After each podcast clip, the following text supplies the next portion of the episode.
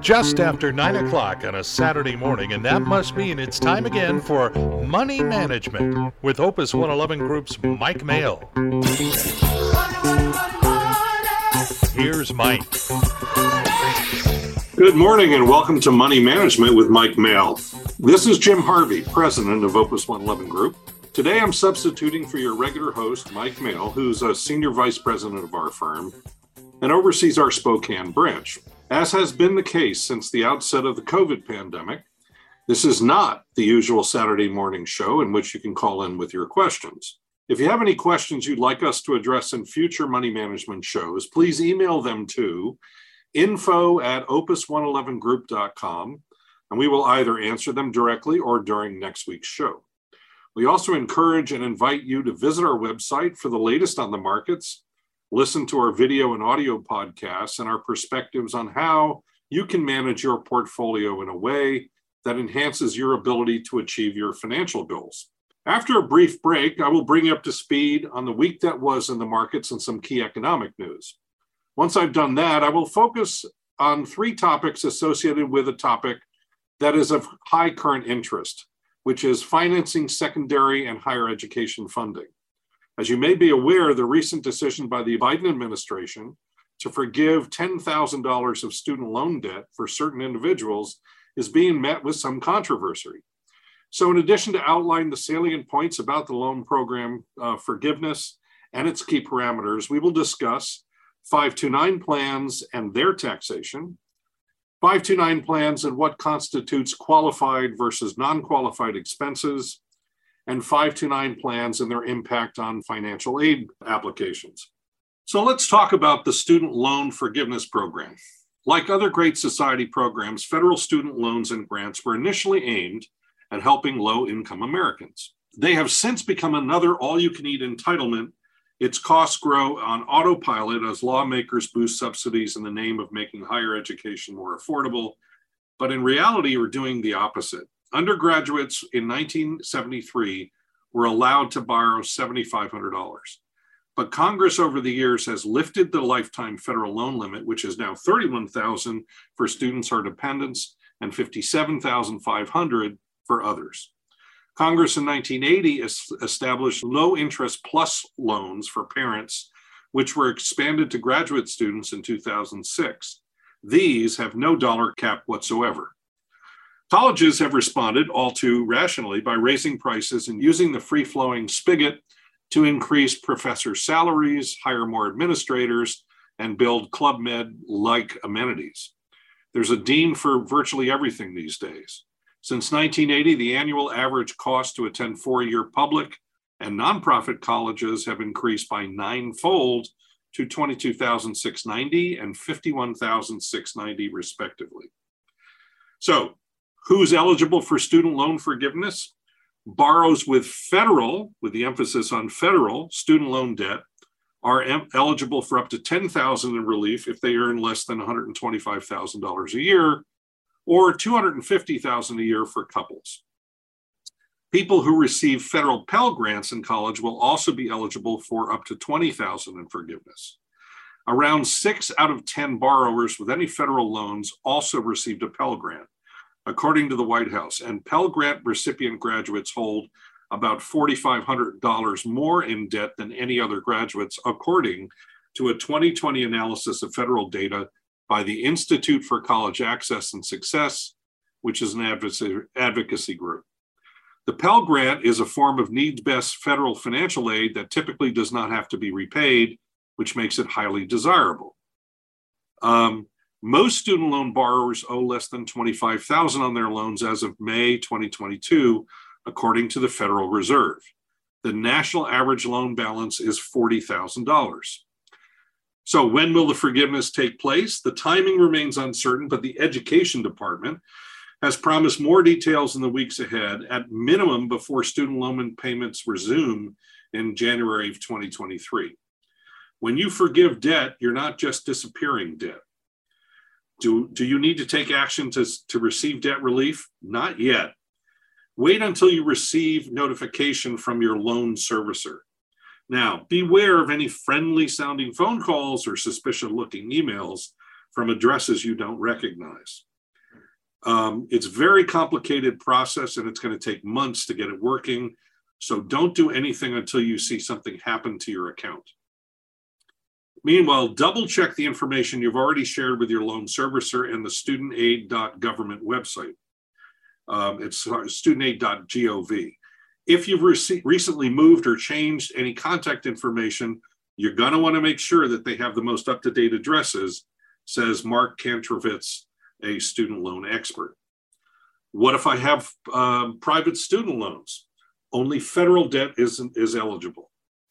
What if the amount I owe is under $10,000? If you owe less than 10,000 or 20,000 for those who receive Pell Grants, then congratulations, you are now student debt free. President Biden's plan will wipe out the debt of about 15 million borrowers. So that's a, that's a significant number. Is the pause on student loan payments extended?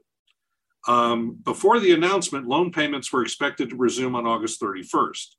Now borrowers will, will see the pause extended through the end of the year. Interest accrual and collections remain on pause as well. Are Parent Plus loans eligible? Yes. Any individual student is limited on how much money they can take out in federal loans, but through the Parent Plus and Grad Plus programs, families can borrow the total cost of attendance, including room and board and other expenses. The White House announced that the 22, uh, 2022 student, student loan cancel, uh, cancellation amounts will not be treated as taxable income. Normally, debt for forgiveness is often treated as income on taxes, under the current law, the tax code treats forgiven or canceled debt as taxable income with some exceptions. Um, however, in this case, you should not be taxed on the amount of your student loan that is forgiven under the uh, cancellation program on the federal level. However, there may be some states that could tax loan forgiveness. Those states are Arizona, Connecticut, Hawaii, Idaho, Illinois, Iowa, Kentucky, Massachusetts, Minnesota, Mississippi, New Jersey, New York, Pennsylvania, South Carolina, Virginia, West Virginia, and Wisconsin. Student loan debt, uh, uh, student loans are debts that are intended to be repaid with interest. They are not taxable income and do not to be need to be reported as such on your tax return. Last point is, what if you've already paid off your loans? At the end of last year, fewer than 1.2% of borrowers continued making payments on their student loans, uh, according to Mr. Kantrowitz. Uh, but some of the borrowers who did take advantage of the two plus years of optional interest free payments to wipe out their debt entirely. This measure won't apply to balances that have already been paid off. The relief only applies if you don't make over 125,000 a year or live in a household earning more than 250,000. Right now, I want to go over some basics about 529 plans, their impact on financial aid, and qualified and non qualified expenses associated with the plans. First of all, there are two different kinds of ways that you can save on a tax advantage basis for college. One are prepaid tuition plans. Uh, those used to be more, more popular. The number of states issuing those have shrunk, but Washington does have a plan.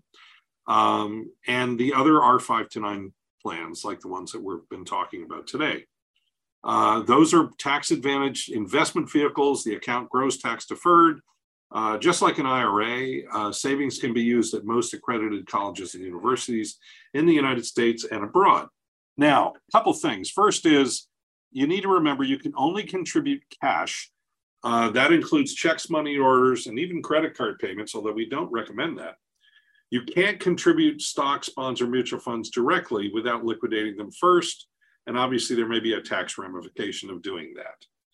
Anyone can contribute with a 529 plan once it's set up. So gift giving became very easy. So if you have a 529 plan that you're setting up for your kid, you might want to let your parents, grandparents, uh, you, you know, uncles, brothers, siblings, whatever, know that if they want to, they can make a contribution. Now, investment options vary depending on the the plan and the state that it's uh, residents in. Uh, uh, we, we, there are three that we like. We'd be happy to tell you about those if you're interested in in uh, knowing more. But the fact is, you get access to really good managers um, for a long period of time. Another thing to keep in mind as you're looking at these plans is the cost. Now, there are some plans that are really geared for the lowest cost possible plans, uh, using Vanguard, for example, and Fidelity.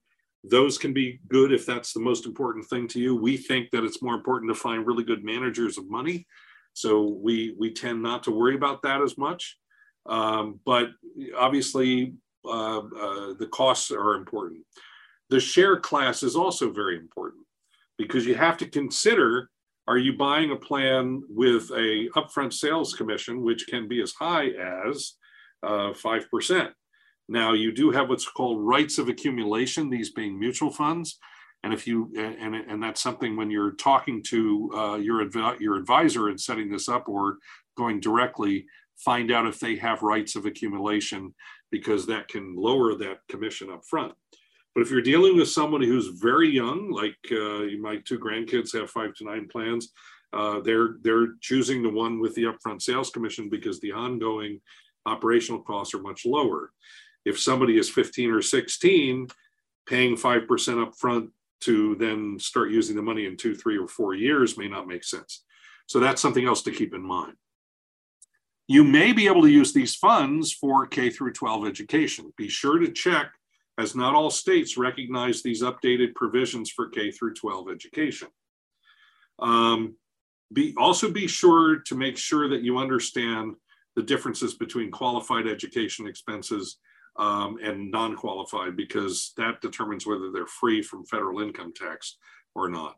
Also keep in mind that just because it may be tax exempt at the federal level does not mean that it's going to be tax exempt at the state level. So to qualify for a five to nine plan under federal rules, a state program can't accept contributions from all sources uh, more than the anticipated cost of attendance for the most expensive schools in the country. Most states have contribution limits of $350,000 per beneficiary. Um, so uh, the other thing to bear in mind is, uh, should you make uh, contributions all at once or, or over a time? Uh, and we believe you should kind of do both. Uh, we like the idea of taking, let's say, uh, you have thirty thousand that you want to put into five to nine plan for your for your kid or grandkid. You might take half of it and put it to work immediately, and then make contributions on a monthly basis, taking advantage of ta- uh, dollar cost averaging, which is a concept uh, which is really good during accumulation, uh, and it's the same kind of thing that helps you if you're making contributions to a 401k plan because you're making the same amount of money every month uh, into the plan. And then depending on how the market is doing, which we know goes up and down, some months you may buy less shares, other months because the market is down, you may buy more. You're going to end up with a better overall cost basis for that uh, for that investment over time. Now, the other thing is that five to nine plans allow you to, we call it front end load, five years worth of annual gift exclusion gifts.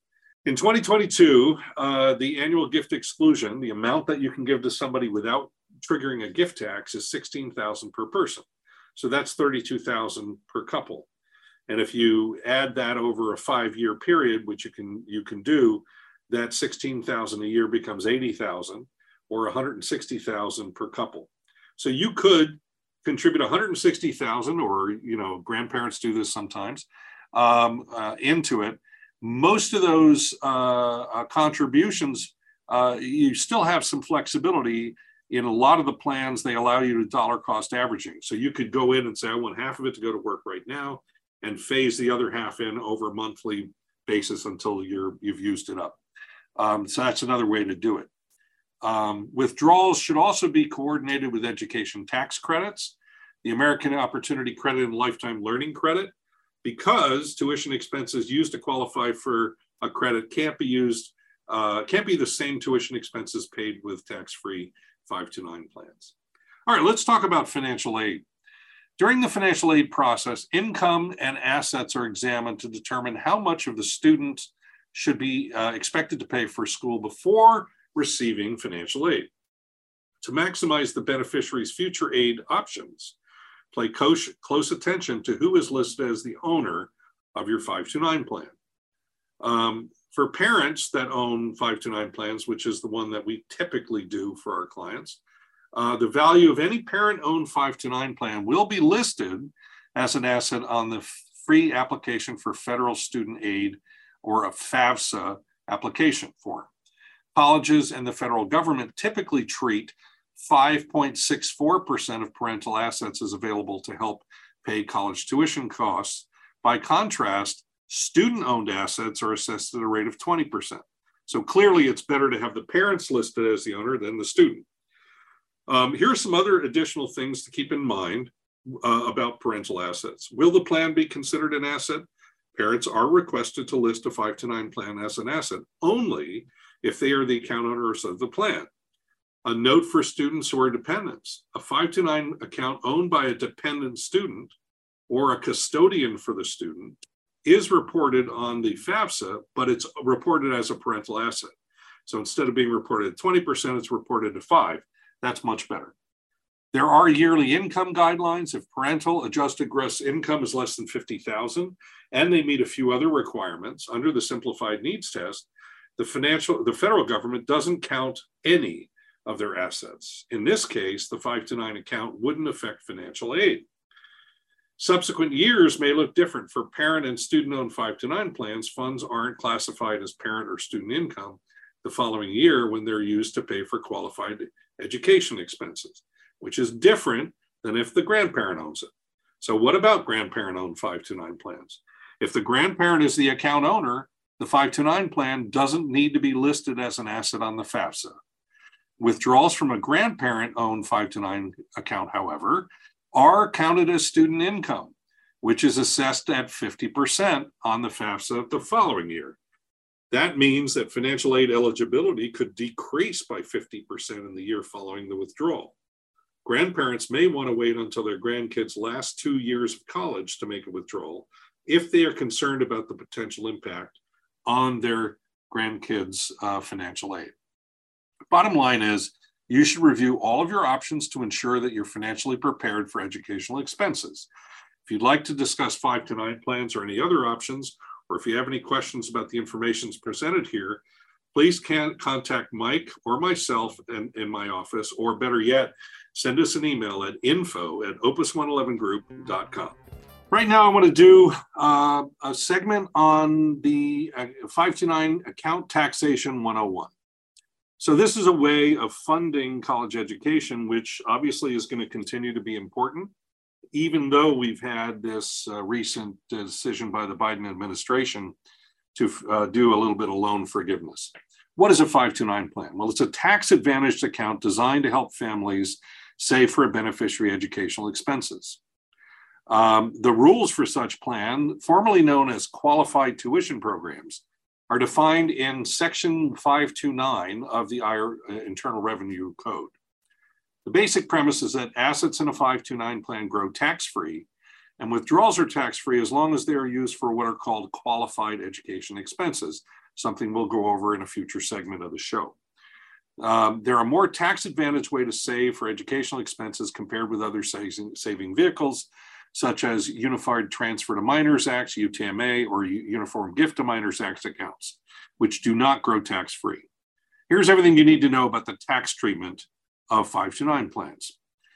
First, state by state, 5 to 9 plans are offered by various states, with each state determining the plan structure and investments.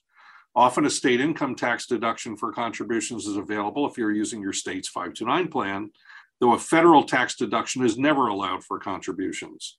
So that only helps you if you're living in a state with state income tax and they uh, allow the deductibility of those expenses, those contributions. There's a state by state, state list of state uh, tax deductions and credits that we'd be happy to send you if you're interested uh, please email us at info at opus111group.com and we will send it to you. Earnings in a 529 plan grow tax free and will not be taxed upon withdrawal as long as they are used for qualified education expenses.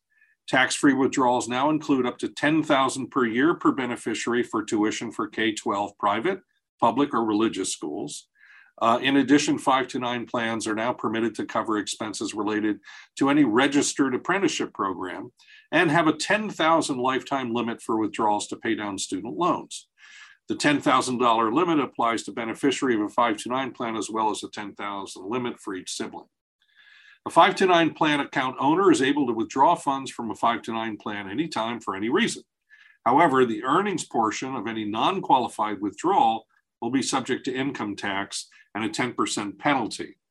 Uh, in other words, if you're taking out for something that isn't a qualified expense under the definition, uh, they're going to ding you 10% and it's subject to income tax, just the earnings.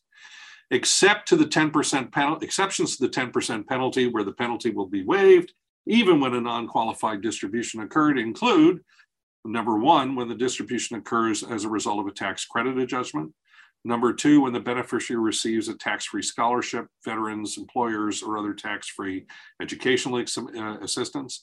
Three, when the beneficiary attends a U.S. military academy. And four, when the beneficiary dies or becomes disabled. Minimum ta mi minimal tax reporting is required for five to nine plans. Contributions aren't reported on your federal return, and as of 2022, contributions of up to 16,000 or 32,000 for a married couple qualify for the annual gift tax exclusion. You can also front end load a five to nine plan with up to five years of annual exclusion amounts at one time with no gift tax consequences. Upon taking a distribution, a Form 1099Q will be generated and sent to the appropriate taxpayer. As long as the distribution was for qualified expenses, no tax liability would be associated with the distribution. The 1099Q shows the total distribution amount the portion allocatable to contributions, and the portion allocatable to earnings in the event the distribution is taxable. There are other situations relating to 529 plans that should not trigger adverse tax consequences. Amounts can be rolled over from one 529 plan to another during a 12 month period. The account beneficiary can be changed to another qualifying family of the beneficiary without tax consequences. Uh, if you're considering changing the 529 account owner, however, exercise caution. Uh, this, the, most states allow for a change of ownership with no requirement about the relationship between the former and new owner. Some state plans may allow only a change of ownership when the original owner account, uh, account owner dies or in special situations such as divorce. Qualified educational expenses. It's not always clear what constitutes a qualified education expense. IRS publication 970 is the primary source to determine the tax benefits for education, though it does not deal with every situation. Qualified expenses include tuition, fees, books, supplies, and equipment like computers, as well as expenses for special needs services. These expenses must be required for or incurred in connection with enrollment or attendance at an eligible post secondary school. Qualified expenses may also include the purchase of a computer or peripheral equipment, computer software, internet access, and related services if used primarily by the beneficiary when enrolled at an eligibility post-secondary school. Expenses for room and board qualify only if the student is enrolled at least half-time and room and board costs are not larger than the greater of the amount charged by the school for living on campus or larger than the allowance as determined by the school in its estimated cost of attendance used for financial aid purposes. Please note that some states may not align with what is considered a federal qualified withdrawals for uh, such items as K through 12 tuition. In addition, some states have income recapture rules where a deduction allowed in one year may be required to be reported as income in a subsequent year. Items that are typically considered non-qualified expenses include transportation and travel costs, not qualified even for out-of-state students or for travel to uh, and from campus during holidays. Health insurance, not qualified even for a plan provided by the school. Extracurricular activities, only tuition costs and fees are qualified. Additional activity fees are not unless required, uh, unless a required part of attendance. Student loan payments in excess of the lifetime limit of 10,000 application and testing fees. Preparatory fees are not qualified. Fees must be associated with current enrollment. So if you want more information about 529 plans, see the qualified tuition program section of IRS publication 970. If you have any questions related to the taxation of 529 plans, please consult your financial advisor and tax professional. Um, if you want to learn more about these kinds of things, we'd be happy to send you a report. So please uh, email us at info at opus111group.com. So there's another uh, type of 529 plan called a 529A account, which is for special needs individual. The Achieving a Better Life Experience or ABLE Act created tax favored accounts for individuals with disabilities. Uh, these are intended to be a low cost alternative to special needs trust. Uh, individuals with disabilities may open a 529, one 529A account. To qualify, beneficiaries must have a significant disability that they were diagnosed with before age 26, and that disability must be expected to last for at least 12 consecutive months. Contributions are limited to 16,000 per individual per year. Contributions are ineligible for the five-year averaging rules that are available in the standard 529 plan college savings account. Unlike contributions to traditional 529 plans, contribution, contributions to 529A plans are irrevocable. Um, distributions can be taken over a beneficiary's lifetime to cover the costs of medical expenses, education, transportation, employment training, and support, as well as housing. Non qualified distributions are subject to income tax on earnings as well as a 10% penalty, just like a normal 529 plan. Additional features, these accounts typically will not qualify, disqualify the disabled individual from most state or federal aid, such as Medicaid or Social Security. Only the first 100,000 in the account is exempt from the supplemental Social Security income tax limit of 2,000, however. Funds remaining in the account when the disabled individual passes away will be used to repay the state for any benefits received under a state Medicaid plan. Um, a number of states have implemented their own ABLE programs, most of them accept uh, uh, enrollment nationwide. Um, and in addition, Tax Cuts uh, and Jobs Act of 2017 included several provisions that expanded the ability to contribute to these ABLE plans. So it's likely that 529A accounts will be an integral part of financial planning for families with special needs children in the future. Uh, now I'm going to turn things over to Andrew, who will give us this week's closing numbers for the markets. Thanks, Jim. The S&P 500 continued its slip in the early part of the trading week, dropping nearly another 0.41% on Tuesday after the Labor Day holiday, but it rallied strongly to end the week. It closed 1.83% up Wednesday, 0.6 on Thursday, and then 1.5% on Friday to rally out a pretty strong market rally on the week. Broadly speaking, most things are still down from where they are this time last year, including the Nasdaq down just over 20%, the Dow down about 9.3. The S&P 500 right now at 11 and a quarter percent was down as much as 20 earlier this year. In terms of trading up, crude oil slipped a little bit this week, but still 23.67% higher than what it was at the close this time last year. And the 10-year Treasury, unsurprisingly, finished at 3.321. That is almost 200% higher than the 1.6 that it was this time in 2021 as interest rates continue to climb. Speaking of interest rates, the Federal Reserve Governor Christopher Waller on Friday echoed strong sentiments that it is likely the Fed will go for another large rate hike to the federal funds rate later this month, saying, quote, because of the strong labor market right now there is no trade-off between the Fed's employment and inflation objectives, so we will continue to aggressively fight inflation. Aggressively, the markets seem to predict is about a 0.75% rate hike. That has been the Fed's rate hike hike of choice the last couple times out. Another increase of 0.75% would be the third consecutive move of that magnitude. That is the fastest pace of monetary tightening since the Fed began using the federal funds rate as its chief policy tool in the early 1990s. Well, that's what I have over here, Jim. Back to you. And now for some economic news. I have to say, 2022 is unlike any year I can remember in my 39 years in the business. And that's because investors have had no place to hide, with both stocks and bonds taking a beating in a combination that's unprecedented in modern history.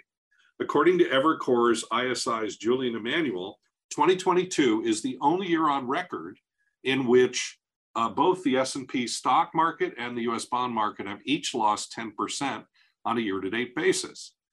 As, as evidence of that, the S&P U.S. Aggregate Bond Index was down 10.86% through September 6th, and uh, uh, through September 7th, the S&P 500 had dropped 16.55% for a year. What does that mean? Well, it means that in the past, you, you would expect the bond market to provide a ballast against stock market declines because when the stock market would go down, traditionally people shifted from the risky assets, stocks, into bonds. However, this year, because the Federal Reserve has been ra- uh, raising rates, uh, which tends to affect the price of bonds, both the bond market and the stock market have dropped. So, what do we counsel our clients to do? Well, uh, number one, keep on looking at large cap value stocks, particularly ones that pay good dividends. Uh, and then on the bond market, in the past, we have really pulled our clients' durations very short. But now, as rates are going up, we're starting to look out and see can we push uh, yields out and, and buy some bonds out the seven to 15 year basis, whereas most of our bond money now is very, very short. So that's what we're looking at. But uh, obviously, this is a situation that continues to evolve. And that's part of the reason that uh, we continue to monitor it and then provide guidance to our clients on this subject. Now, these rising rates also affect uh, the balance sheets of most investors in, in other ways, particularly with respect to their home values and real estate. Some homeowners are losing wealth as higher mortgage rates weigh on home values, at least on paper, and the once red hot housing market is cooling. Sales have been slowing down for several months, with mortgage rates now double what they were at the start of the year. Uh, data also suggests that tappable home equity, meaning home equity line of credits, uh, have peaked and are starting to decline as well. Home prices likewise dropped 0.77% from June to July, according to a recent report from Black Knight, a software data and analytics company. While that may not sounded like a lot, it was the largest monthly decline since January of 2011 and the first monthly drop of any size in 32 months. According to Ben Graboske, president of Black Knight, annual home price appreciation still came in at over 14% for the year, but in a market characterized by as much volatility and rapid change as today's, such backward lurking metrics can be misleading as they can mask more current pressing reality. Roughly 85% of major markets have seen prices come off peaks through July, with one third coming down more than 1%, and about one in 10 falling by 4% or more.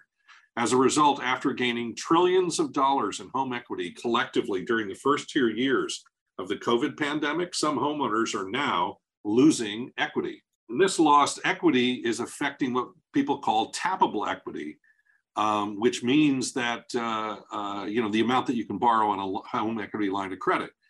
In June and July, uh, the tappable equity was down 5%. And given the weakening in the housing market since then, provide a frame of reference from April through July, San Jose, California lost 20% of its tappable equity, followed by Seattle uh, down 18, San Diego down 14, San Francisco down 14, and Los Angeles down 10.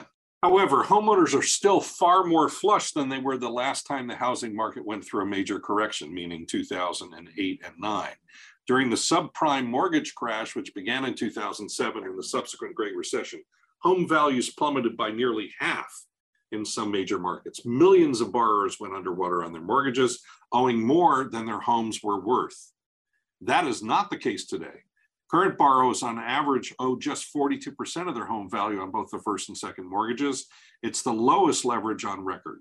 So losing some value on paper shouldn't affect these homeowners at all. Even with a universal 15% decline in prices, negative equity rates would still need still be nowhere near the levels seen during the financial crisis, according to experts. But these rising rates uh, everything not all the economic news is bad because the dollar is as strong as it's been in a long time especially with respect to the europe but other major trading partners and that means that the value of the us dollar is at its high, highest in roughly two decades relative to the euro and it means that if you travel internationally you're effectively getting a discount on hotels car rentals and other purchases when you travel abroad the euro has dropped 16% roughly from a year ago why? Because the US Federal Reserve's campaign to raise interest rates has encouraged international investors to keep funds in dollar based assets where they can earn generally a higher rate of return. Earlier this year, surging oil prices had hurt growth prospects for some developing countries, especially in Europe relative to the US. And economic uncertainty due to inflation uh, factors like inflation, recession fears, and the war in Ukraine has led investors to flock to safe haven assets like the US dollar. Well, thank you very much for listening in today. Uh, this is Jim Harvey, president of Opus 111 Group. It's been my pleasure to pinch hit for Mike Mail uh, on uh, Money Management with Mike Mail on KXLY News Radio 920 in Spokane. Enjoy the week. Join us again next Saturday morning at this same time for the financial insight, opinion, and perspective of money management with Mike Mail. Have a question or comment? You can reach Mike at our website, opus111group.com. Thank you.